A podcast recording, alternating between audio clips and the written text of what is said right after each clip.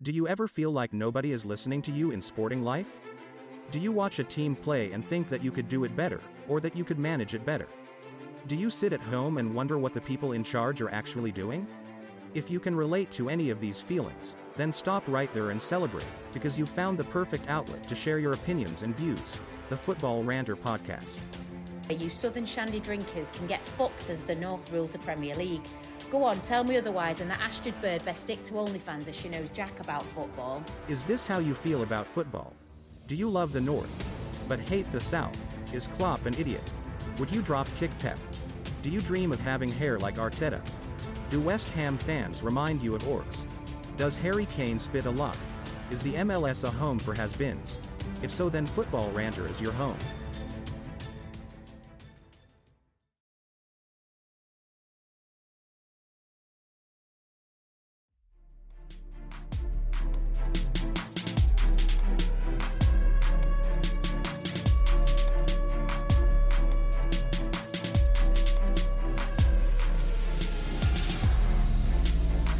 Listen up.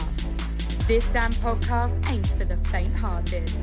We're talking mature themes and adult content here, so don't come crying to us if it offends your delicate sensibilities. Consider this your only warning.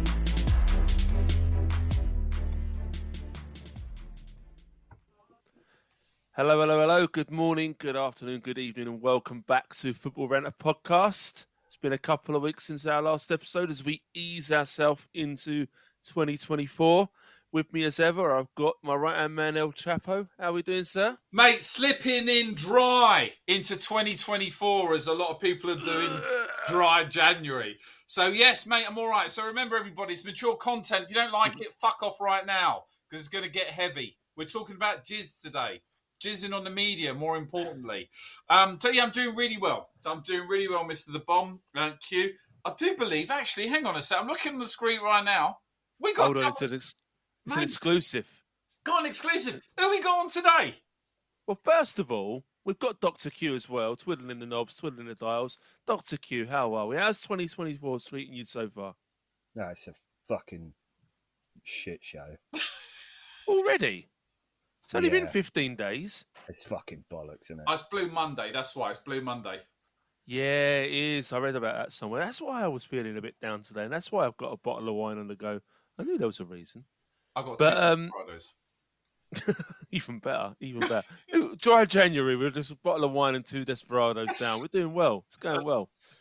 And as El Chapo alluded to, we have got the unofficial fourth member of the Football Ranter crew joining us tonight. Roadman, how are we doing, sir? Yeah, man. Just seeing if everyone's all good. Oh, Roadman.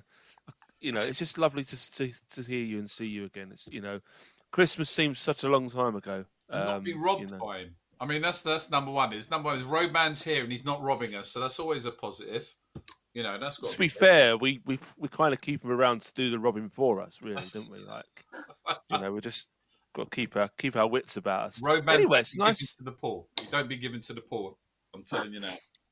It's nice to have the gang back together. You know, it's been a couple of weeks. We wanted to ease back into Jan, and there's been a lot of stuff that's gone on in the past couple of weeks since we last recorded.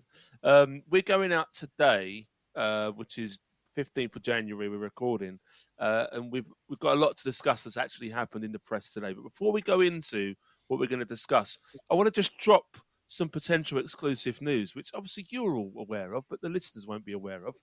We might be sponsoring our very own football team. Oh, yes.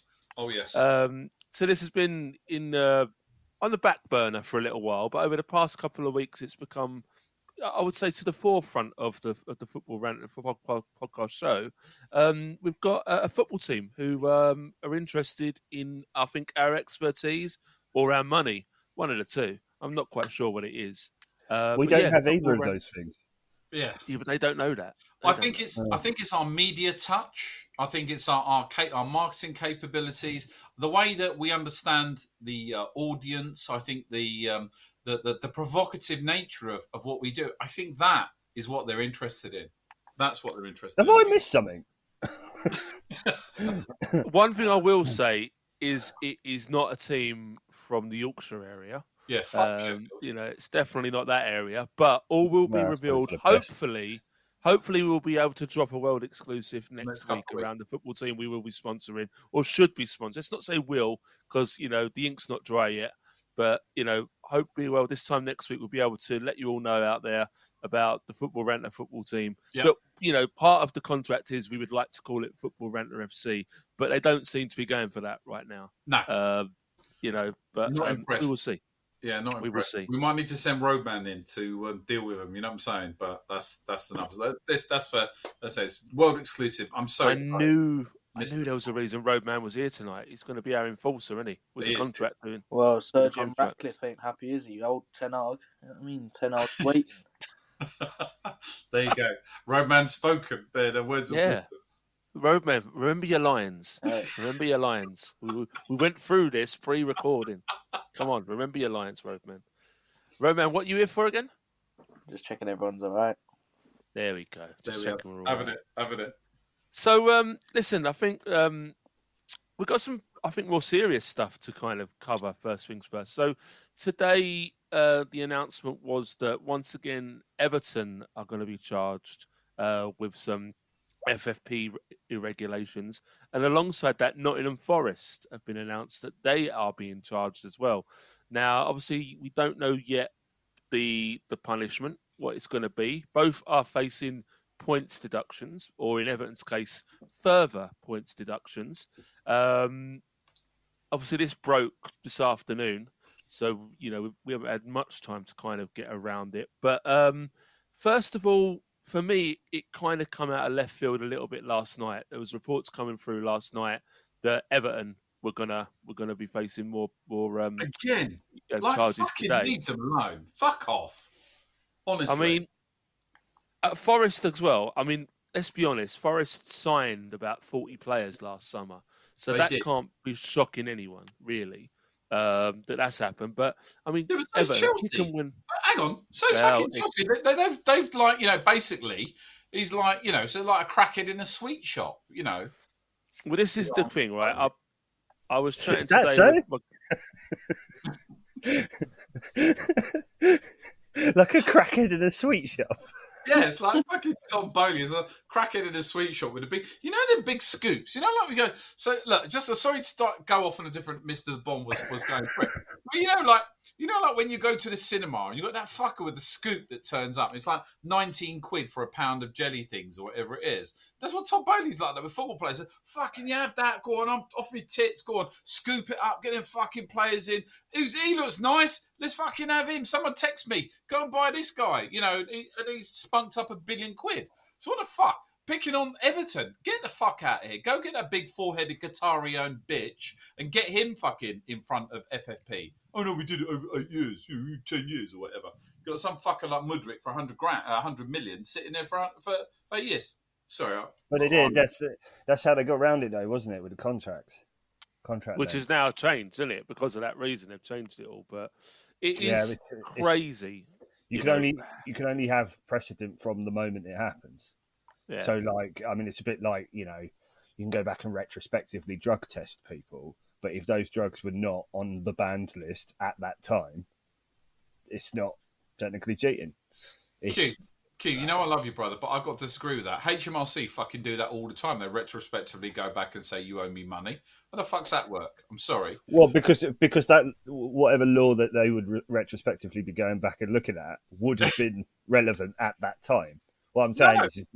They can't go back and like enforce a rule that's only been brought in after that. No, they did. So I'll give you an example. Right now. And this is one very close to your heart. It's going to be very close to your heart. Not necessarily your heart, but your area of expertise.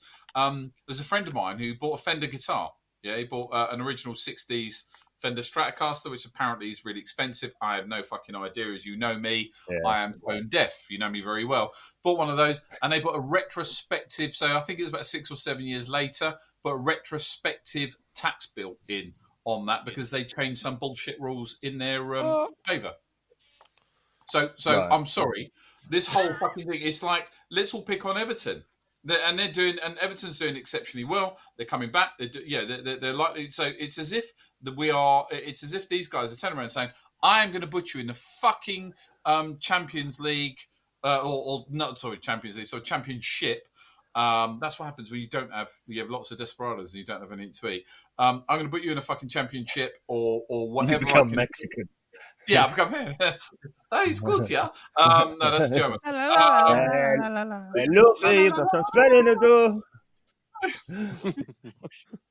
So like, could they just like going down the old conspiracy path before I start playing the X-Files theme tune?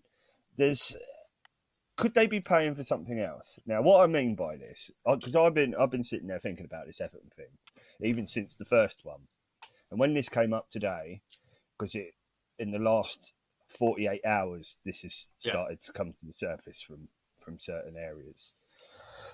Is there a chance they've done something else that's caused them to be in the crosshairs? Now, I had to think about it. Now, do you remember when the Ukraine war started? Oh, and everyone was being told, you've got to get rid of all of your Russian sponsorship, anything to do with any of that. Abramovich was shipped out. Usmanov stuff, right? Yeah. Now, that route. Do you remember Everton were the ones who dragged their heels? Yeah, because at that time they had Usmanov as their major, well, Usmanov and one other fella, weren't it? But he was their major benefactor, let's say. And they were the last to comply with what was wanted. Because it was said that it was going to obviously completely fuck them up financially. Is there a chance that the people in charge of this were looking to get them? Well, the cost. Go on, sorry. No, sorry, Mr. I was going to say, like, potentially, but there must, like, obviously there's lawyers involved in all of this. Mm. So the lawyer, Everton, I don't know if you realised the other week, like, there was a joke last week that Everton's latest signing was a lawyer. Everton got this big top barrister involved. Oh, no. Got his top barrister last week to join their campaign. Obviously, he's been there a week. You'd think in Liverpool... He's already let in 10 points. You'd think in Liverpool, of all places, they would have some decent legal representation. They got some fucking barristers' chambers next level down that. They've got Lionel Hutz from The Simpsons.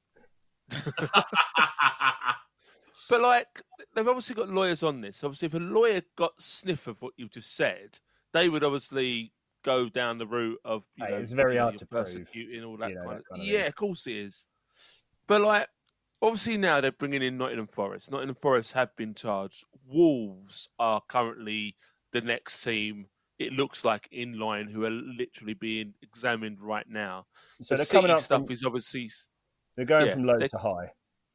Exactly. Do you want me to share the parameters or what they're judging them on? Let me just share the parameters with you, gentlemen. So for Nottingham Forest, right, and... I did read Forest one today. It's harsh about Brennan. Yeah, so Nottingham Forest and obviously Everton. Yeah, the rules of two clubs are accused of breaking, right? Are those governing around profitability and sustainability, right? Mm-hmm. So when a club actually puts their annual accounts in, right, the Premier League has actually turned around and said you can make a loss of no greater than 105 million across the previous 3 seasons, right? Clubs can lose 15 million of their own money across those years, right, with no more than 15 million extra outgoings like transfer fees or player wages compared to their income from TV payments, season tickets, and selling players. Yeah? Yeah. The final 90 million of any 105 million loss must be guaranteed by their owners buying up shares, known as, I think it's called secure funding, right? Yeah. Due to the spending for the last 2 seasons of championship, within the last assessment period, Forest were restricted to a loss of 61 million. Right? So the accounts for the Premier League that they submitted on December the 31st, or whatever it was, after studying those, the Premier League had 2 weeks to charge teams for any breaches, which has now happened with Everton and Forest. So the question I have is, and there's very clear parameters that sit there, right? And accountants, if you ever have to deal with accountants, Like most of the times, they're pretty fucking sharp. Unless you've got a really shit accountant, then you're in big trouble. Most accountants are actually pretty sharp. So why is it that this wasn't picked up with Everton in the first time round when they got fucked over? Well, no, this is the thing. Have you seen Everton's official statement that they released this afternoon? I haven't. Yeah. Right. So Everton, if you go, well, I'm not going to read the whole thing. It's a little slip that they've got out of the cash machine. Yeah, it's like, there you go. This is what we owe. This is the VAT number. That's what's coming out. That's what's going in. Yeah, this is my statement. Just at the bottom, it just says, oh, fuck. Yeah. So I'm not going to read their full statement, but you should have a look at it, right? Because it's very good. And they basically tell the Premier League to fuck off. But the one thing I will say, like the period that this is being investigated over is between 2019 and 2022, which includes 3 seasons that they've already received a 10-point sanction for. So they're being done again for the same period. So one of the only thing I'll read out is the last kind of two, or the second from last paragraph I'll read out, because this is when they kind of try and cover it up. So they've a bit before this, but they put, the club must now defend another Premier League complaint, which includes the very same financial period for which it has already been sanctioned. Before that appeal has even been heard, the club takes the view that this results from a clear deficiency in the Premier League rules.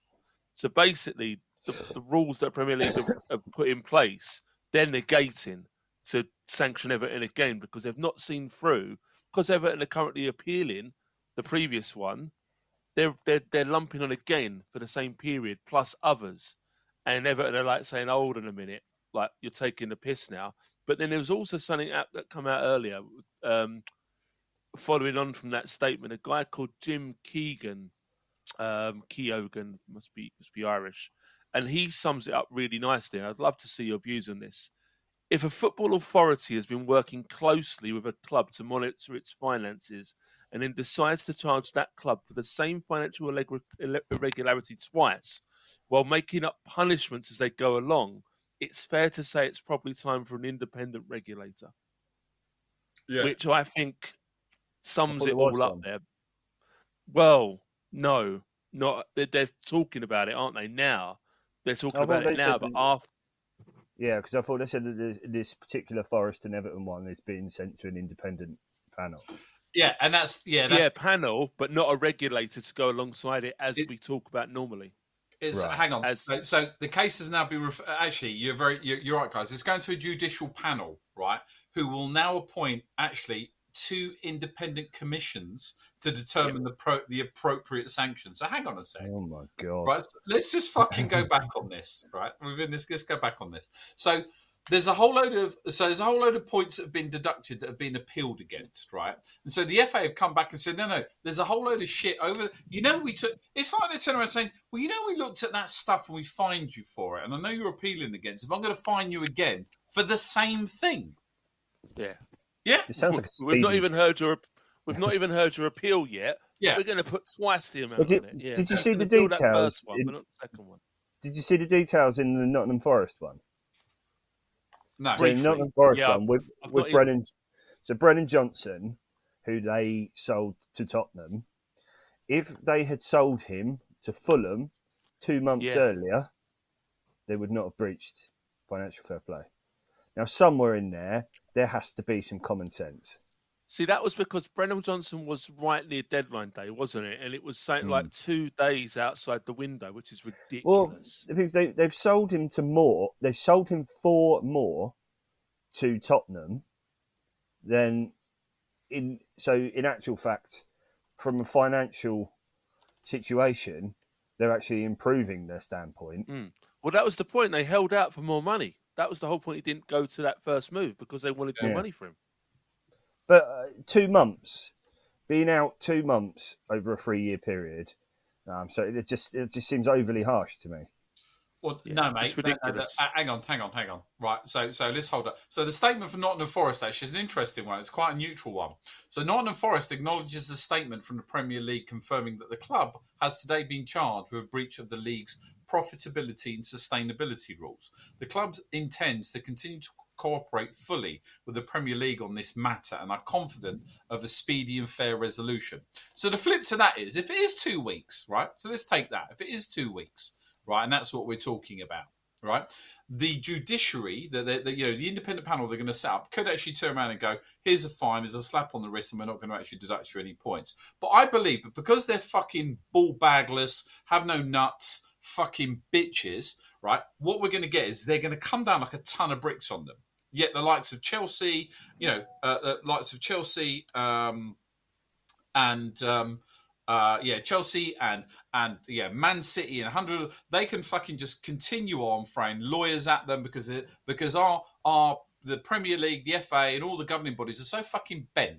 Like, I'm sorry, they're absolutely bent in this. All right, and they're just steaming into Everton and Nottingham Forest because they're a smaller club and they can't potentially go up against them. You haven't got a Qatari oil fund that's sitting behind it. So look, the bottom line is if it is 2 weeks, So I'm picking it up on here, Q.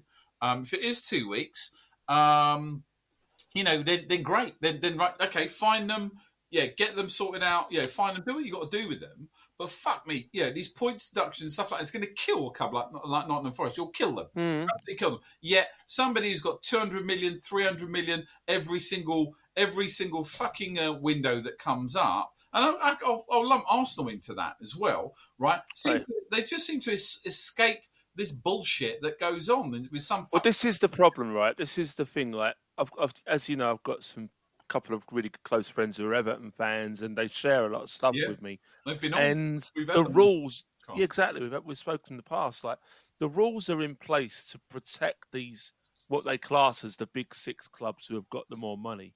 The rules are all in favour of these clubs, and our club being one of them, Chapo. Yeah. It just doesn't sit right with me. And this is one of the reasons why we're not seeing the likes of Chelsea or, City or Arsenal or anyone come up against these things yet, because they're not easy targets.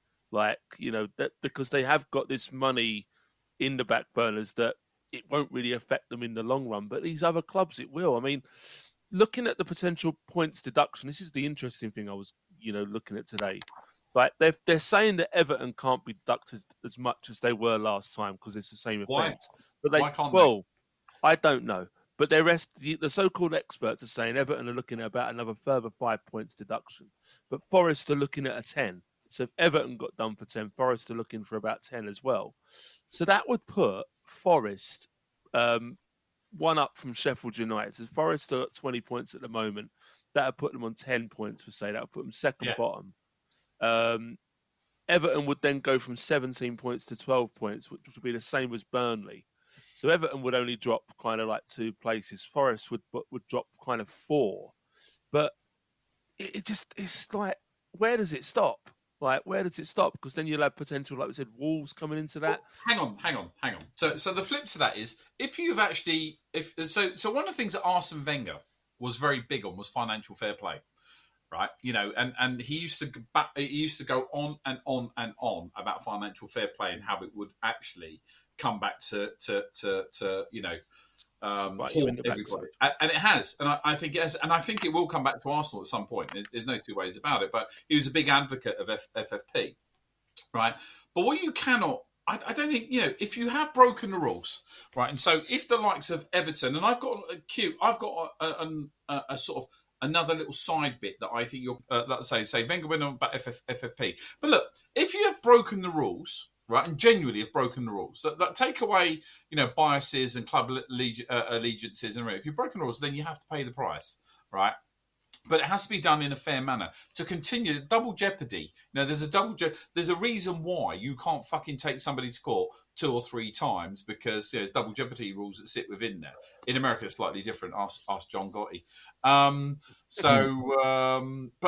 But you got to pay the price. But I just think Everton have paid the price, and they're paying the price again and again and again. And I have another conspiracy theory that sits on there, Q.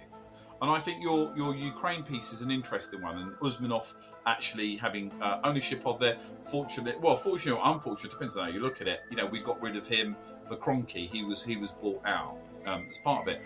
I think I generally believe that this whole thing around the FA, around the Premier League, the whole piece is, I think it's because of Sean Dyche being a ginger ball sack.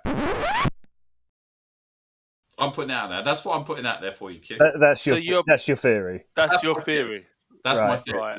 Yeah. I got to say, you were going so well. Yeah, I felt like I was going somewhere serious. But... Yeah, I was actually sitting back and really taking it in, and I was thinking, Chapo, you've changed this year. What's happened? And then you bring it back, and there he is. He's back in the room. I can't see how any club that's ever been in the Premier League in the last 5 years wouldn't have. No. I agree. And this is one of the things that Everton are kind of saying, like, if we're guilty, we're guilty. Everton are not trying to deny that they weren't guilty. And that's the thing I think we've got to realise, like, even the supporters are saying, if we're guilty, fine, but everyone else needs to come in line. We can't be picked. I mean, look at them wages and stuff that was being paid to Ronaldo. Yeah. Yeah. That can't stand up. I mean, the thing is, like, there was that ridiculous period where Everton would, like, signed, like, James Rodriguez for something stupid, like $300k a week or whatever. This is all going to turn out to be Carlo Ancelotti's fault. Pretty much.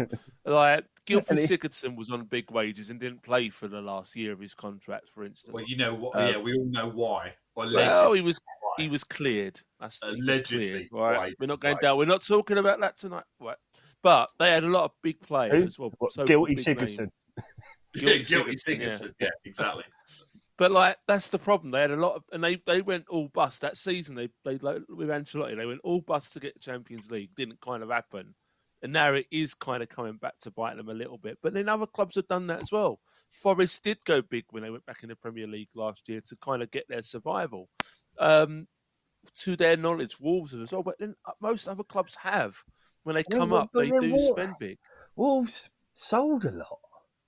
Yeah, well, that's the problem. Wolves are having to sell a lot now.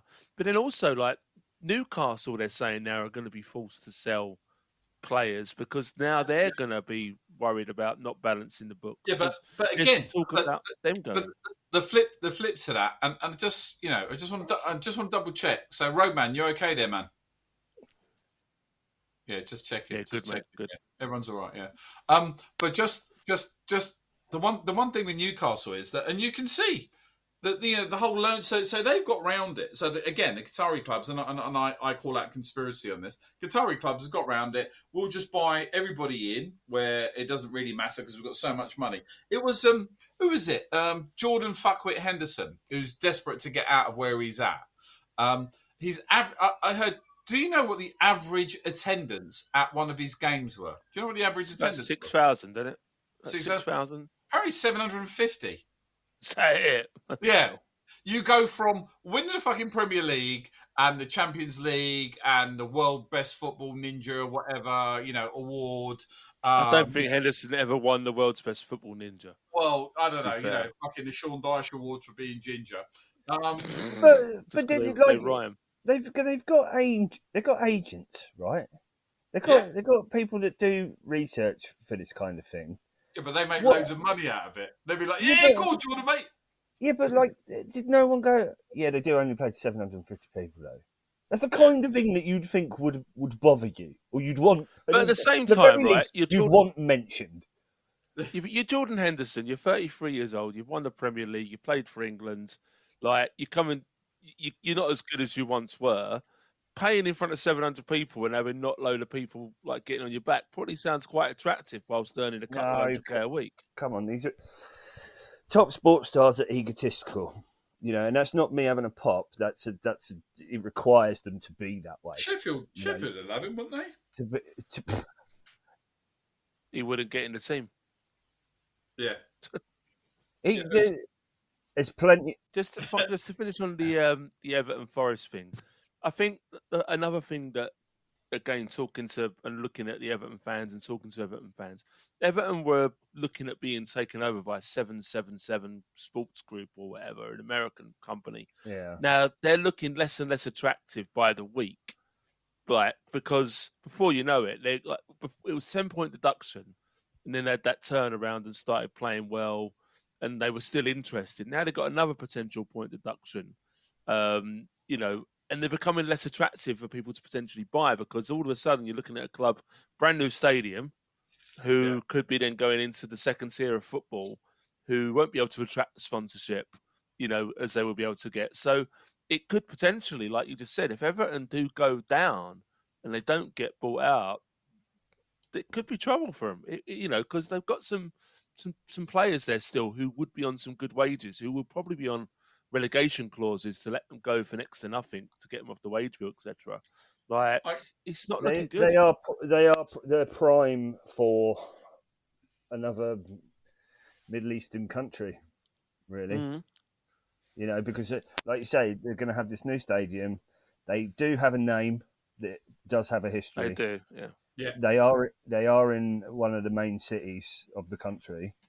You know, they're well massive placed. Massive fan base. You know, they actually to a prospective buyer like one of these countries where it's funny money. They're not a bad shout. You know, we've got particularly rich owners at Villa, but it's, you know, it's still not like with City or with Paris Saint-Germain or with Barcelona, where they're owned by a country, where they can just write their own money off. Yeah, it shouldn't be allowed. It just shouldn't. It's not right, is it? It really shouldn't. No, it's really not right. It's utterly unethical. It is. It's unsustainable, really, as well. It is completely unsustainable in the long term. It's like a child with a toy that's relevant. Well, the thing is, even worse than that is, it may one day become political. You know, yes. You know, because say, for example, like we've had with having to turf out all these Russian billionaires. You know, that could have been uglier. That could have been a lot uglier. And you know, I think I was surprised at how well that went. I was surprised at how well that went. Don't you think the important ones were already on their way out the door anyway? Potentially, yeah, yeah. So, the main players. So what happens if?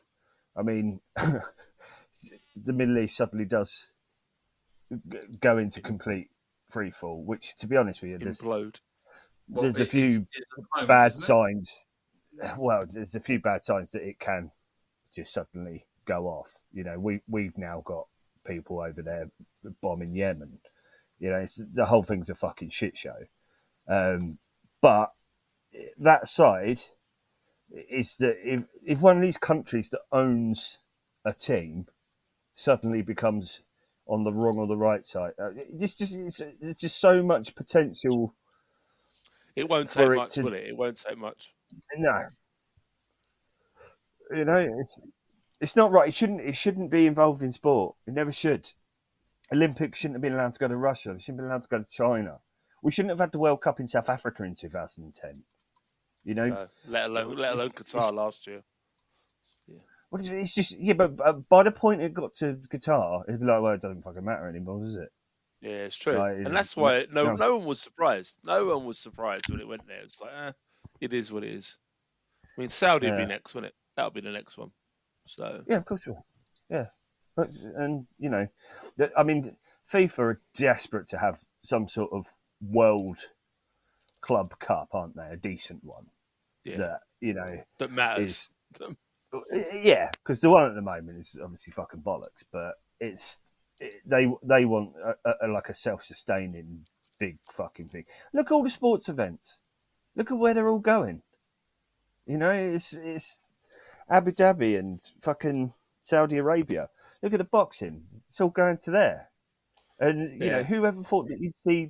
Well, the thing is now, the boxing's gone from Warren, both Vegas. Working together. Yeah. Well, yeah, because the Saudis got money. Boxing used to be a Vegas thing, and now it's over in Saudi. That's what the first thing everyone thinks of for these big boxing now is over in Saudi. And it's going to be that way. Hence why Eddie Hearn and Frank Warren are now working together, because they know if they don't, they're going to lose all the fighters. Frank Which I think Warren, they probably will end. Frank Warren, genuinely a man who has had way too much fucking spray tan on him. Oh my God. Do you know what, El Chapo? Get washed in spray tan. Well, go on. Frank Warren, Arsenal fan, Frank Warren. Do you know that? Well, we do have wankers at our club as well. You sure do. Listen, I'm going to segue a little bit. We've got Tom Hanks. Yeah, we've got Tom Hanks and Prince William. Does he walk around with like an ice skating boot and have a coconut thing on there and call it his mate or whatever? He does. It appears weird. Oh, Wilson. But, yeah. But it's normal, yeah. So listen, now we were chatting the other day. Let me stop you there, Bob. Oh. On this day? Now, normally, I like to go through normally events, but I'm going to mix it up a little bit. We're going to have birthdays. Oh! So, on this day in 1945, David Pleat was born. Get in there. On this day in 1971, Darryl Powell. Do we remember him? Darryl Powell, Played for Charlton. Yeah, great player. On this day in 1983, not so good. Hang on. Didn't Powell get one game for England? No, that's the other Powell. Game. That's the left back. That was Chris Powell. Oh, right. Okay. No. My apologies. Yeah. Also played for Charlton as well. He did, yeah. On this day, 1983, a bit of a scuzzbag, but Jermaine Pennant. Bless him. Tommy Johnson. Do you remember him? From 1971? Notts County, Aston Villa, yeah. Great player. Celtic. Derby. Great player. Yeah. And on this day in 1994, Eric Dyer. Oh, the fucking Orc. The original Orc. Who just got a move to Bayern Munich somehow.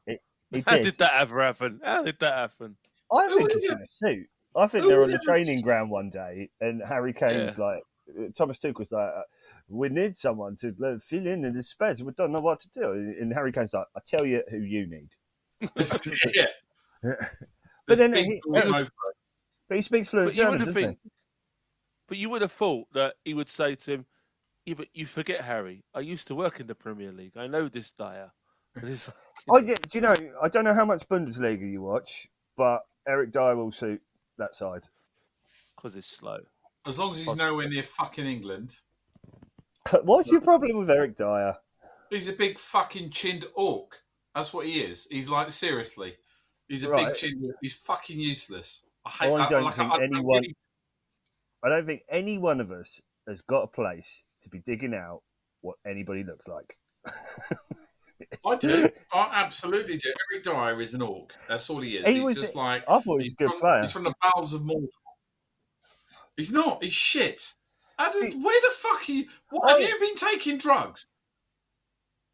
No, I tell you what, with Eric Dyer, and this is the thing, is that we dig out a lot of players because they're scummy and they're fucking egotistical, fucking crazy-ass bastard maniacs who are going around fucking spit-roasting everything left, right and centre.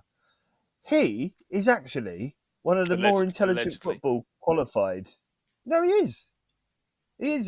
He seems like a perfectly down to normal guy. And yet he's all right at football. Guy. Well, of course, you're not having it. You're an Arsenal fan. He's a dirty player. He really is. He's a dirty player. I've seen him loads of times at North London Derby. Shit. And good luck. Good luck in Germany. Don't wish him any. Well, I do wish him ill. But I'm pleased he's in Germany. Stay in fucking Germany. Don't come back. Suck on a verst for as long as you want. Well, you chug as many versts as you can put into your face. Don't ever, just don't want to see it. Just don't like him. I don't like the player. Never have. Not good enough for England and good enough for Tottenham. They deserve him. They shouldn't have got rid of him. Anyway, well done for those. On this day, I quite like the old birthdays one. That was quite good. Not quite sure you should have put Eric Dyer in there. It seemed to be a bit contentious. But happy birthday, Eric Dyer. Happy birthday, Darryl Powell. All those people. Well done. So, one thing I wanted to talk about before we get on to some lighter stuff is the other day we were having our little group chat and we were talking around things that annoyed us. So, one of the things that was annoying me lately, obviously we're in the middle of January now, it's the transfer window is open.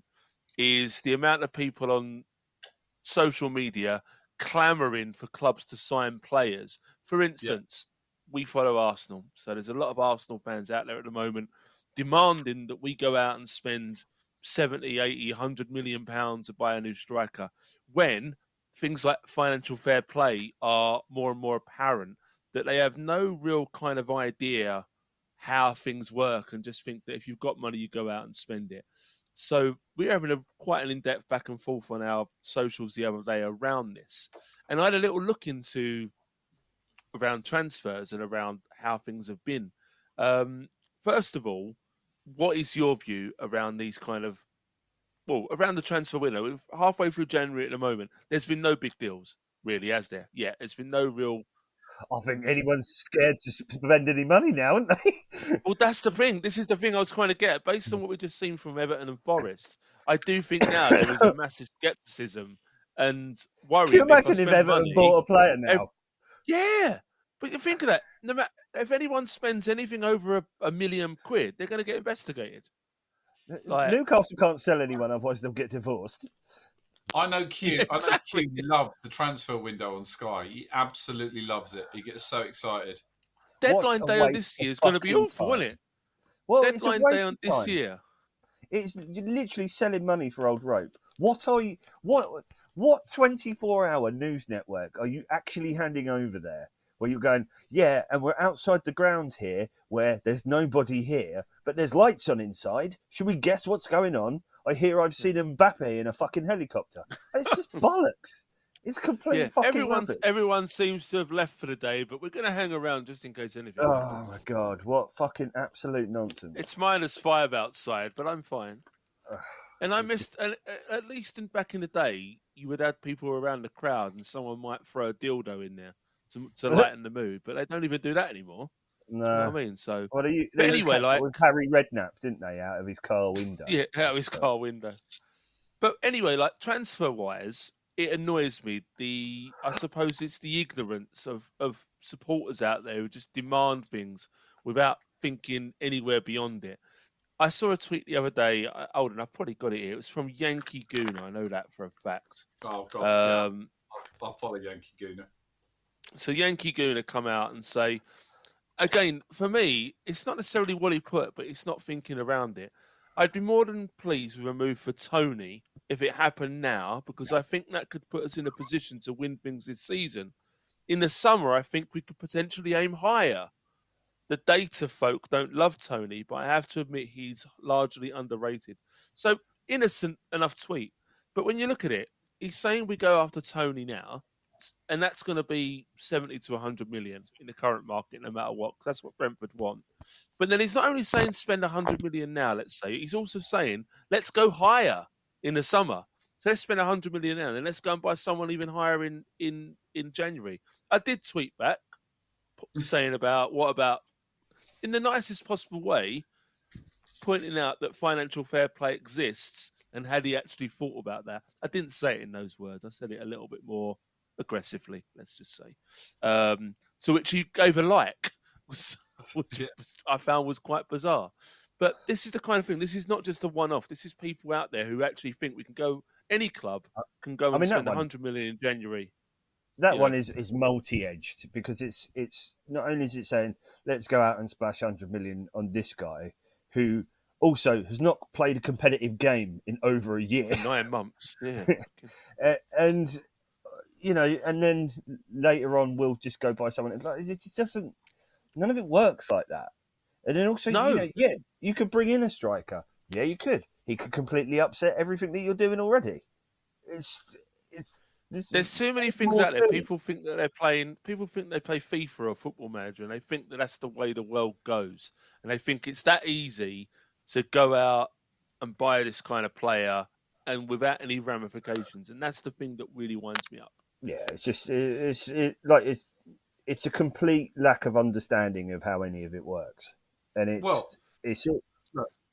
the alternative that sits with it? You could be a Reading fan right now in the middle of all of that. I did want to talk about all that. I did want to talk about. We'll hold that. I think with the Tony thing, it's an interesting one, right? It's an interesting one because I genuinely think that he'd make a good addition. I know Q disagrees with me on that. And I think Tony would actually be very good for us. I agree. I just think there's something up with that guy. There is. But I think Vujovic... Well, he's got a gambling problem, hasn't he? Well, yeah. Well, he hasn't got, how can you not have enough money when you're a multi-millionaire? But...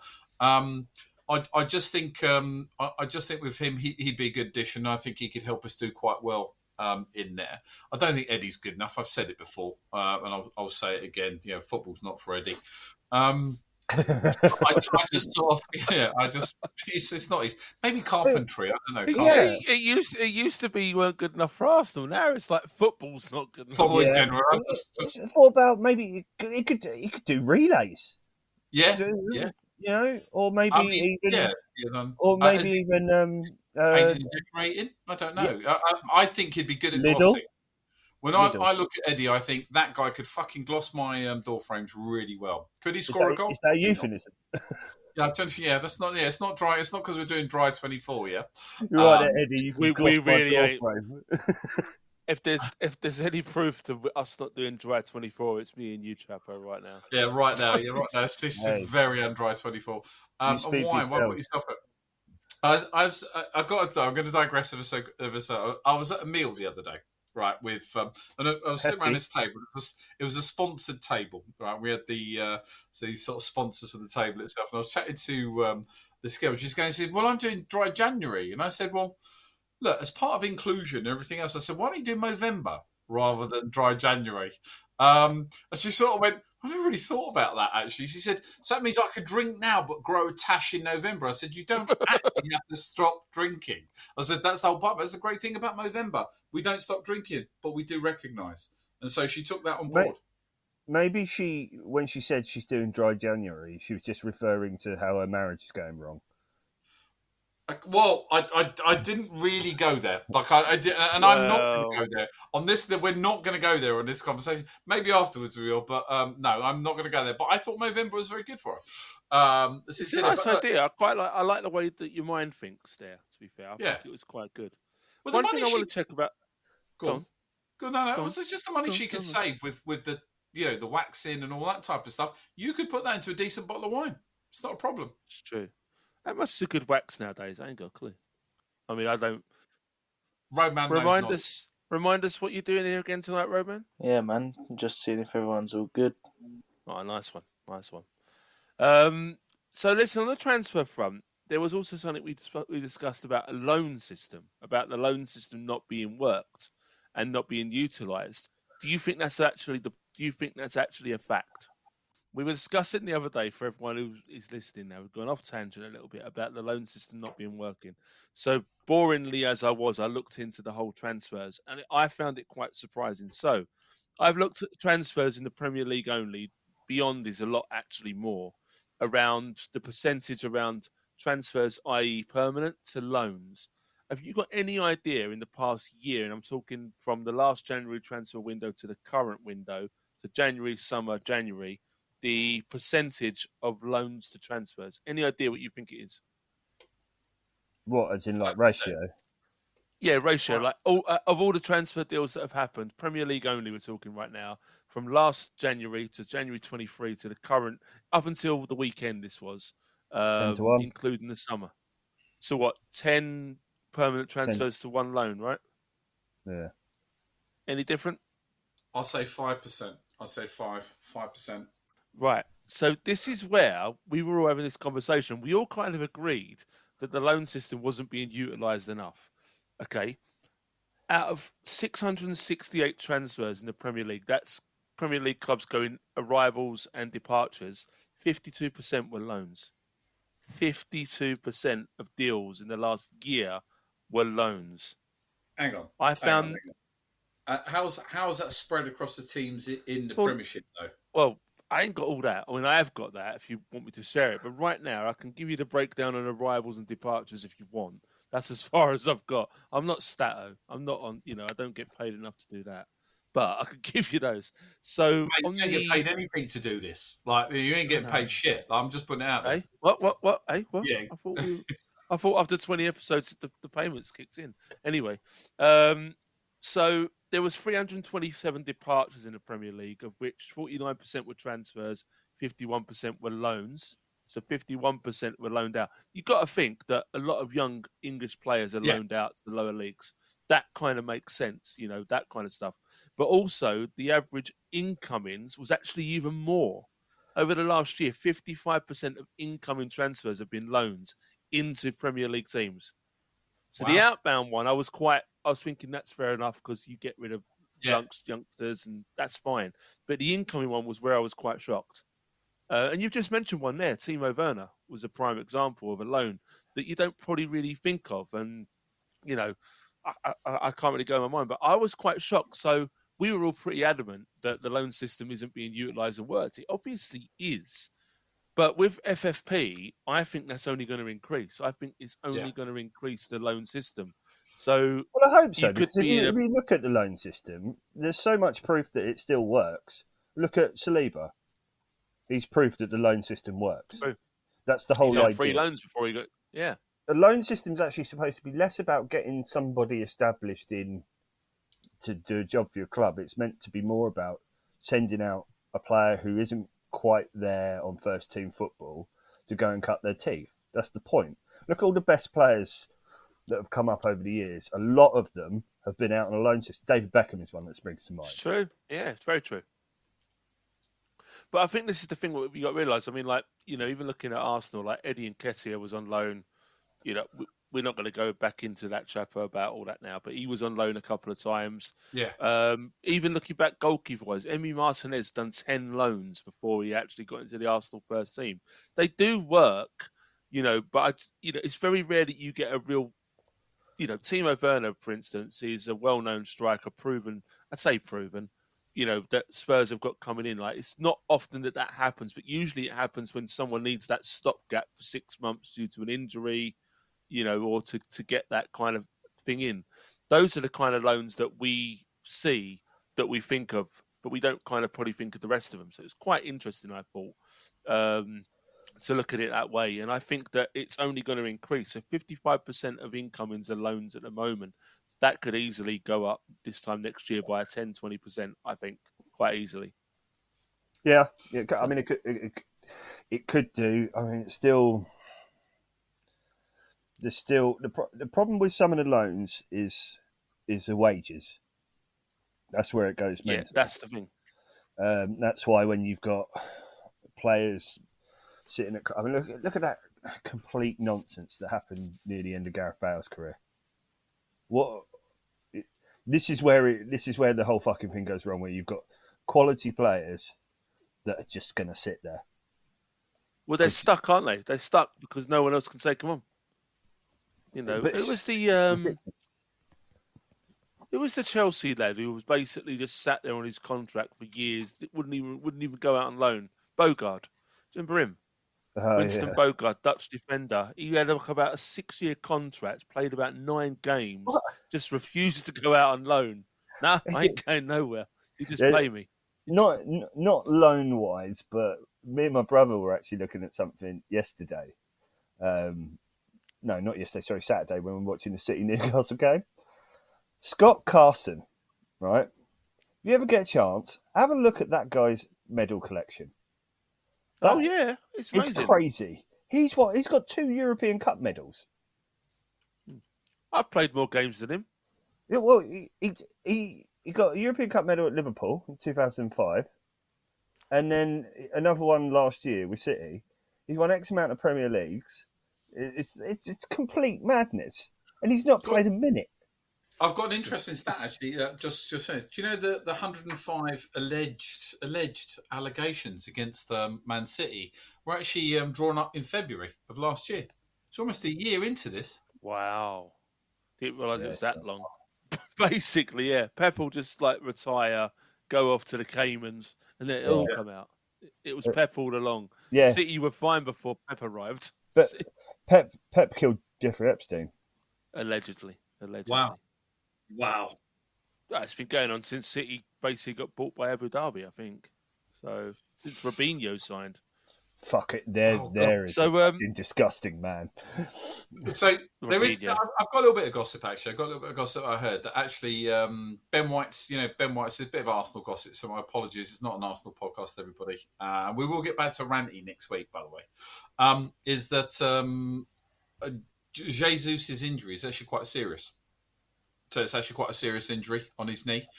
And Ben White has got quite a serious injury that literally they're nursing through to the end of the season, and then he will have a massive operation on his Achilles, apparently. And the last part was on Saka. So, yeah, and hopefully a decent fucking haircut.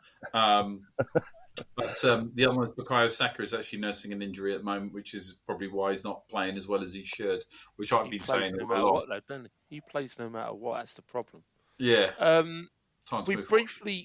We move on a little bit. We briefly mentioned Reading, and I did want to mention Reading tonight. So there was two games at the weekend that were abandoned for very different reasons, both in League One.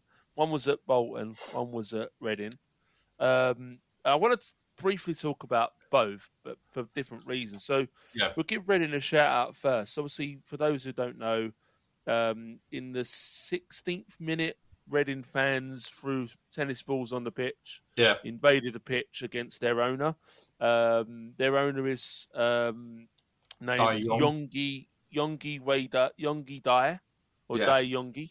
And I love the group have called themselves Sell Before We Die. I think that's quite clever. Yeah. That's the group that they've called themselves. Have just decided to basically invade the pitch, get the club deducted more points for not finishing a game. To prove their point. I mean, don't get me wrong. The club is £83 million in debt. Yeah. Bless them. Obviously, not so long ago, they were in the top tier. Steve Coppell, that kind of area, they were doing all right.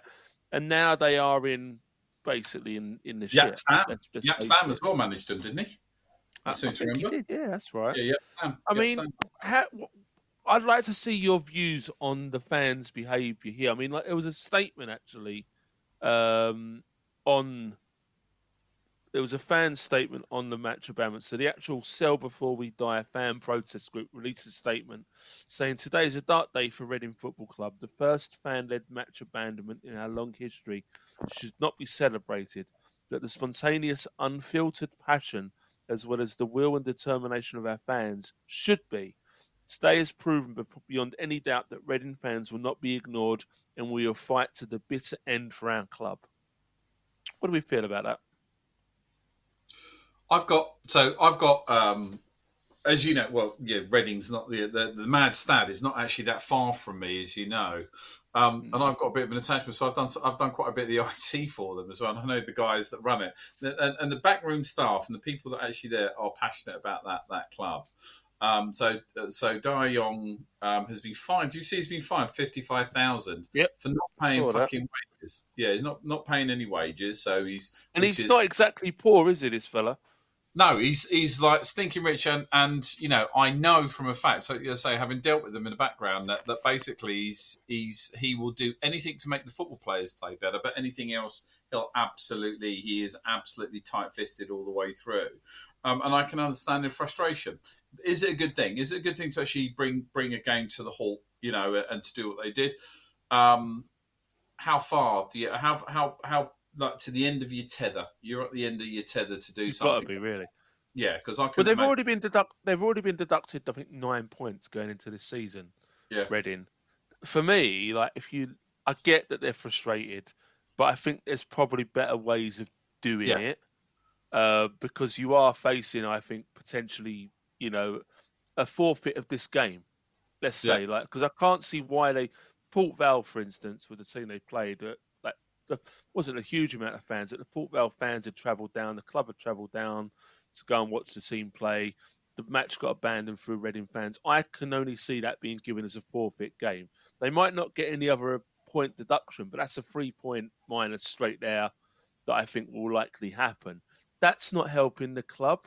I'm all for clubs. I'm all for fans getting frustrated and protesting, but I don't think that's necessarily the way. But if the rumours are true, right? So if the rumours are actually true, right? this guy Yongi, right? And you know, I can see where, you know, I know exactly the type of person. If this is true, I know exactly the type of person. He said basically he's told staff to come to work with warm clothes so he can save on eating. Yeah, and also to bring microwave meals so he doesn't have to do any catering, right? So, you know, they've got players that if they make 15 starts, they get a wage rise, so they've been sitting on a bench and all kind of stuff like that. It's just doesn't have the. There's nothing behind him, right? That says to me that this guy wants to financially support the club. Yeah. And the EFL are actually calling for his disqualification. Yeah. That leaves them massively in debt already. Whether he stays or go, that doesn't solve the problem. The thing is, it makes a mockery of the phrase "only the good die young." Yeah. Hey. Fucking hell, Jesus Christ. Well played, Q. Yeah. Very, very briefly, I want to leave on some. How are we doing for time, Dr. Q? Top of the hour. Top of the hour already, mate. Top of the hour. Right. Yeah. So, I want to. I'll tell you what. We'll talk about the Bolton stuff next week because I think that's another conversation for another day. So, if I may, can I talk about some lighter stuff? Please, if I may. Right. There's one thing I can't not mention. It's not quite lighter, but I just want to put it out there. You must have heard about Sadio Mane this week, right? They got married to a 12-year-old or something, wasn't it? What? Former Liverpool striker Sadio. You not heard about this, Q? So let me tell you, because you'll love this. You'll love this one. Fabulous. Oh my God! I just want to take a picture of Q's face. So this happened last Friday, I think, or maybe even before, 9th of January, whenever that was. Former Liverpool striker Sadio Mane, 31, marries his 18-year-old long-term girlfriend at a ceremony in his native Senegal after years of paying her bills while she was at school. Dr. Q, I need to come to you straight away for a reaction. Look at your face. Oh my God. Let me just say that again. Mane, 31, has married his 18-year-old long-term girlfriend who he's been paying his bills for years. Oh my God. Brilliant. That is fucking disgusting. Oh my! Yes. Well, love knows no bounds. I mean, to be fair, if ever there was something that didn't really need to be talked about much, Liverpool really rubbed off on him. Oh! He's 18-year-old girlfriend that he's been paying for years. Yeah, long-term girlfriend. Q. That's human trafficking. Long-term. He's been fucking a child. If you look into the story, that the father knew about it, all sorts. I don't care. I don't know if this is. It's not fucking Coming to America. What the fuck is this shit? It's Coming to Sonic. It's fucking. Anyway, that's messed up. That's really messed up. And he play yesterday. Well, he played something. He's playing for Senegal in the fucking African Cup of fucking horseshit. Have you watched any of that? I want to move on from this. It's dreadful. I want to move on from this alleged fucking stuff. Dreadful. Yeah, he's dreadful. Whoa. What we're talking about here is not alleged. It's not. It's in. To be fair, it's not because they've been posting their wedding pictures. It's definitely happened. Well, but the thing is, like, so. Oh my fucking God. Yeah, I agree. It shocked me, and then you get thinking about it. You're like, "Hold on, this is not right." No, basically, let's hope he fucking dies. And everyone used, and to be fair, up until then, everyone used to say how much respect they had for Mane, that he went with a broken phone, that he gave load of charity, all that kind of stuff. That's changed. Yeah, he's just been going around slamming fucking underages. Yeah. Oh mate, I mean, the word that a lot of people have been using is grooming, which I'm not surprised. That's funny. The word I would use is paedophile. What wasn't he? Wasn't he the groom though? But where's your bell? I need to get my toy drum. I've got my youngest got a drum kit for his Christmas. I need to get that in here. So listen, I've got some funny stuff and I've got some good stuff. Do you want a mix of both, or do you want one or the other? I've got a complaint though. Before we go on to the good and funny stuff, let's go for the complaint. Let's get it out of the way. So obviously, as we all know, the Row 16 crew had a complaint that come in. So Calculator Steve was very happy. He's been listening while he's been doing his painting and decorating. So big shout out to Calculator Steve. And obviously, Snackman as well, who loved it. So I'm looking forward to seeing them as well this weekend. But it's Mad Mike. Mad Mike got a little bit upset. Now, first and foremost... Did he get mad? Well, did he get mad? I don't think... He wants to be called Mad Dog Mike. He's not happy with Mad Mike. That's not the way... That's not how he rolls. He wants to be Just to point out, does Mad... Mike know that Mad Dogs are the name of the Nottingham Forest hooligan firm, because that might change his mind again. Well, yeah, at the end of the day, maybe he's part of that. I don't know. Maybe that's where it's come from. So we've had a complaint, and so can we not refer to him as Mad Mike? So, Calculator Steve, yes, Calculator Steve wasn't impressed, but he wants to be called Mad Dog, spelt DAWG as well. Yeah, I'm not sure I can get on board with that. No, I'm not either. No, I'm thinking, get fucked, Mike. As much as I respect the freedoms of most people, and Michael wanting to add himself to the Dangerous Dogs Act of the UK, that's the thing with nicknames. You don't get to choose. Yeah. Does he not realise how it works? No, there's people that I went to school with that I still don't know their real name. It'd be like, that's Lever. And why do we call him Lever? Because he left the room once. You're like, that's it, stuck forever. What's his real name? Don't know. So it's unanimous. It's Mad Dog. It's like Mad Dog is not going to work. I think it's Mad Mike. That's what we called him. That's what he's in my phone as Mad Mike. So that's there it. There you go. He's Eminem as far as I'm concerned. So there we have it. But there you go. So my apologies. So want to big shout out to the Row 16 guys. I can't wait to see them. Thank you to Steve, by the way, for listening to us. Go on while you're doing your painting and decorating.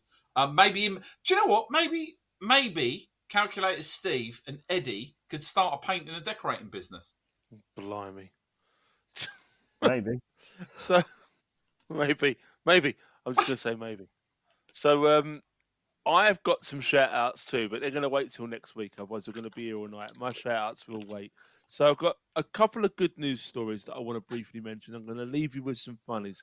Roadman, are you still with us? Why are you here again?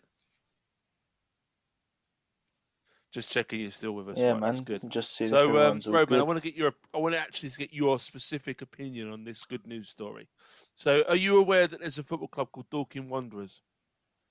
Are you aware that they owned a chairperson and managed by Mark Wright, a guy called Mark Wright. Right. So just want to give a shout out to, I didn't know this goes on till I look about, but evidently he goes and puts money behind the bar for the travelling away fans every week who go and visit them. And I think he just deserves a bit of a shout out for them. So for instance, recently Oldham went down to play Dorking away and he put £500 behind the bar for the away fans, behind the away fan bar. So he basically owns the club, he runs the club, he manages the team, and he pays for the away fans to get drunk. So, good news story, I think. What do you feel about that? I suppose it encourages away fans. I think that's a really, really great thing to do. I think that's a really, very hospitable. And, who doesn't want away fans all pissed up fighting in your pub? Why plus, not? Given the amount of away fans that Oldham take, you put £500 behind the bar, that's £100 each. And it's the thing, the less fans you have, the more beer you get. Totally. That's the way I see it. Yeah. So, Well, it's more fans than watch Jordan Henderson. Yeah. I also want to... there was a really good news story about Wolves, but I know that Q don't really like talking about Wolves, so I might say that one. Yeah. I'll put it out there. So, Gary O'Neill is the Wolves manager nowadays. They posted something on their Twitter feed, X feed the other day, which I thought was lovely. The Wolves under-8 team, little lads, were coming out for a training session at the Wolves training. Oh God! Oh God! Oh, I don't think that's going to be the last of those kind of jokes we hear, but we'll let that one go because Let's face it, he's a paedophile. So we'll let that one move on. Yeah. Anyway, Gary O'Neill, by the way, has got nothing to do with Sadio Mane. Unless suddenly Sadio Mane goes on loan to Wolves, then we've got stuff to worry about. And marries his 12-year-old daughter. Anyway, the Wolves under-8 team were given a training session to remember by Gary O'Neill, not for that reason, but he set up a game between the under-8s and the first team 11, which I thought was lovely. And he'd done that over Christmas time, which I thought was pretty cool. So well done, Gary O'Neill. He's doing pretty good down there, I think, Gary O'Neill. So fair play to him. Like Wolves, Bournemouth sacked him, but he's doing all right at Wolves. No, fair enough. Want to end you on some? He is, I think, he's doing all right with limited budget. He's having to sell rather than buy. So that's all. You know, whether in-house rivalries with the likes of Wolves or West Brom, he was sacked. I don't know whether unfairly, but in a way that just seems a bit shitty. And I always like to see those people do well second time around. I agree. I think he's done all right. And I think, he's not a glitz and glamour manager, but he seems to get the players on board. Yeah. And until they get deducted 10 points and get relegated and he gets sacked. Yeah. But we'll see what happens. And he's not Sadio Mane. That is, always going to be working as a positive for anyone. No. As luck has it, I've got another link to a possible Sadio Mane comment here. God. So this was our good friend Mark Goldbridge. Remember Goldbridge of Man United? Mm-hmm. This was actually a couple of weeks ago, but I only really picked up on it recently because it made me laugh. So during the Nottingham Forest Man United game, when Nottingham Forest beat Man United 2-1, I think, at the City Ground, Goldbridge was doing his live commentary on his YouTube channel, etc. And when Forest went 2-1 up, he come out with this brilliant line about the Man United defence. They've run off like a nonce who's left their computer at PC World. Which for me is, I mean, that was like the back end of last year because I think it was New Year's Eve that they played, but that was just brilliant. Just to repeat, if Sadio Mane, I'm sure you're listening, they've run off like a nonce who left their computer at PC World. Sadio Mane, get your finger out of children's arseholes, you weirdo. Right. I've got four more. I know it's a lot, Q, but bear with me. They're worth it, all right? They're worth it. So recently, I don't know if you're aware, this is going off the football topic, but hikers have taken footage of what they believe are aliens in Brazil. Have you heard about this story? No? What? I know it's gone a bit left field now, but bear with me. It does link back.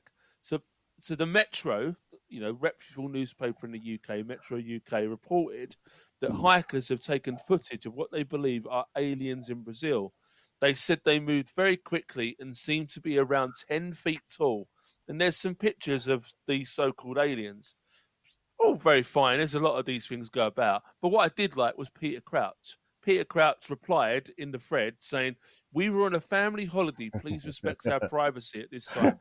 Which I thought, fair play, Peter. Well played. That was pretty good. Good one. Just to see, it's really funny is that Onana, the goalie, has apparently missed the opening fucking game for Cameroon in AFCON because he's playing his private jet. Your private jet was fucking late. How can you be late for something like that? It was 1-1, wasn't it? Cameroon done 1-1 today, didn't they? I think. Not that I pay much attention. I've actually got an AFCON tweet right now to read out to you. Okay, so it's very good that you said. By the way, this is not scripted, people. That was just very, very. Was it? It's not about Chris Hughton, is it? No, but I did see something about him. So there's a guy who plays for Leicester called Abdul Fatawu. Okay, he's plays for Leicester. He's a right winger. He's also plays for Ghana. So he rejected a Ghana call-up for the African Nation Cup in favour of staying at Leicester this month and helping them out. Okay. Yeah, good boy. Very, very noble. Yeah, you say that. Yeah. The only issue was that at weekend he got sent off against Coventry and he's now suspended for 3 games until February the 10th. The AFCON finishes on the 11th. So well played, that boy. Turned down his country to stay, got sent off, 3-game ban. Boss. Love that kind of stuff. Apparently, Chris Hughton's been beaten up by a Ghana fan for whatever. Yeah, he's just got a fucking larrapin off a Ghana fan for everything he's did. Yeah, great. Was it Michael Edwards? Love. You think we're us? Yeah. I've got two more, boys. Before I go on to the two more, Roadman, are you still with us? And why are you here again? Yeah, man. Just seeing if everyone's all good. Good to hear. Good to hear. So Eastbourne United AFC. Eastbourne United AFC tweeted out, like many teams on their Twitter feed, they tweet out on a weekend when the game's going on about things that happen in the game, like goals, all that kind of stuff. But this one caught my eye. On 23 minutes, they literally just tweeted out from their official Eastbourne AFC account, Charlie Ball has had a shit from outside the area, which is easily held by the goalkeeper. Which I just love. Yeah, fair play. I thought that was pretty brilliant. So well played, Eastbourne United AFC. Feeling that, yeah, feeling that. But we've all been there. We've all been there. And the last one I want to leave you with tonight is not football related, but for me is brilliant. Amanda Holden. Who doesn't like Amanda Holden? Let's be fair. Oh. She got famous out of like having an affair when she was with Les Dennis. She married him. Yeah. Yeah. Anyway, you're kind of ruining the punchline, Q. Yeah, she's just thanks. Amanda Holden put out a tweet of her looking very nice in this lingerie from new lingerie from JDWF Fashion. It's a yes from me.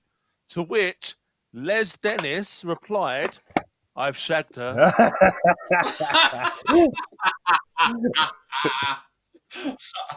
And I know it's not football related, but that is my favourite tweet I've seen this week. And if to be fair, why wouldn't you highlight that? And why wouldn't you keep highlighting that if you are Les Dennis, to be fair? I would. Exactly. Yeah. There's lots of stuff I didn't get to cover tonight. And I'm sure there's lots of stuff we didn't get to cover tonight. But there's a lot to go through. It's been 2 weeks, but it's been great to get back. Dr. Q, anything you want to leave us with before we head up into the abyss? No, I think there'll be more fun and frolics and be caught with your rants down next week. Oh, nice. I like that. Dr. Q. Oh, sorry, I've had too much wine by the look of it. El Chapo, anything else you want to leave us with?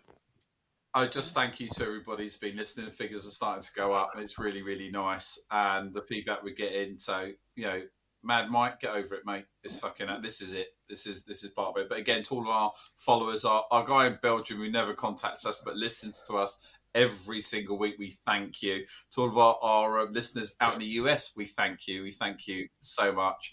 And traction that we're getting from everybody at the minute. Steve, I hope. I hope Calculators gets it sorted. And if you do need a hand. I'll give Eddie a shout. I'll tweet him out and he can do the glossing for you. But again, boys, it's really nice to be together. It's nice to have the silent partner within the Football Ranter family, which is Roadman, in there. So on today and listening, he's been helping me out as well quite a bit recently. So thank you, Roadman. And over to you, Roadman. We're going to say goodbye to everybody. Yeah, man. Just seeing if everyone's all good. It's been a pleasure, Roadman. It's been great. Yeah, like you come on. Remind us again why you joined us. Yeah, man, just seeing if everyone's all good. Do you know why? Because you never once asked how are we. Not once throughout this whole podcast have you said, Dr. Q, how are you? Chapo, how are you? Abram, how are you? That's why the goals have not been met. Roadman, come on, Roadman. We got a full rant happening next week. Next week's full rant. Before we go any further. There's this one shout out. I wasn't going to give a shout out. Before I go, I want to give a shout out to friend of the show, Danny Waldron. At the weekend, he got another 2 goals for Russia Olympic. Still the top scorer for that team. Joint top scorer in that league. He is killing that league. Edu, surely it's only a matter of time. Edu, we've got his fucking number. If you need, like, we can sort this out. We can make this happen. It won't, like, honestly. You can. I'm not even joking now. I think if we do a swap deal with Eddie, like, it's fine. We'll get it happening. Yeah, you can pay them. I mean, we give them the money. Yeah, we'll give Eddie and some money. Yeah. Or Arsenal take Tony and Brentford take Danny. One of the two. We'll make it happen. No, Danny's got to come to the Emirates. We just need Danny there. That's it. Life's been good there. It is. Anyway, well done, Danny. You're literally smashing it this year. So, and also he's been carrying an injury and he's still banging in the goals. That says all you need to know about that boy. He's got pedigree, I tell you. There we go. Anyway, gentlemen, it's been an absolute pleasure. Again, as Chapo says, thank you to everyone who listens. Thank you to everyone who gets involved. TikTok is continuing to grow. I continue to get very, very, very weird messages on TikTok. I don't quite know how to react to them all. So if I ignore you, it's because I'm not comfortable, basically. And I'll just leave it at that. Other than that, we will see you all next week. Take it easy, chaps. Bye-bye. Cue the music. In our world today, you can have your say on pretty much anything. We all got the right to say what's shite at any time. We will read reviews, bad attitudes, complaints for you. Whether it's that or this, ignorance ain't bliss. We will make sure we tell you what boils our piss.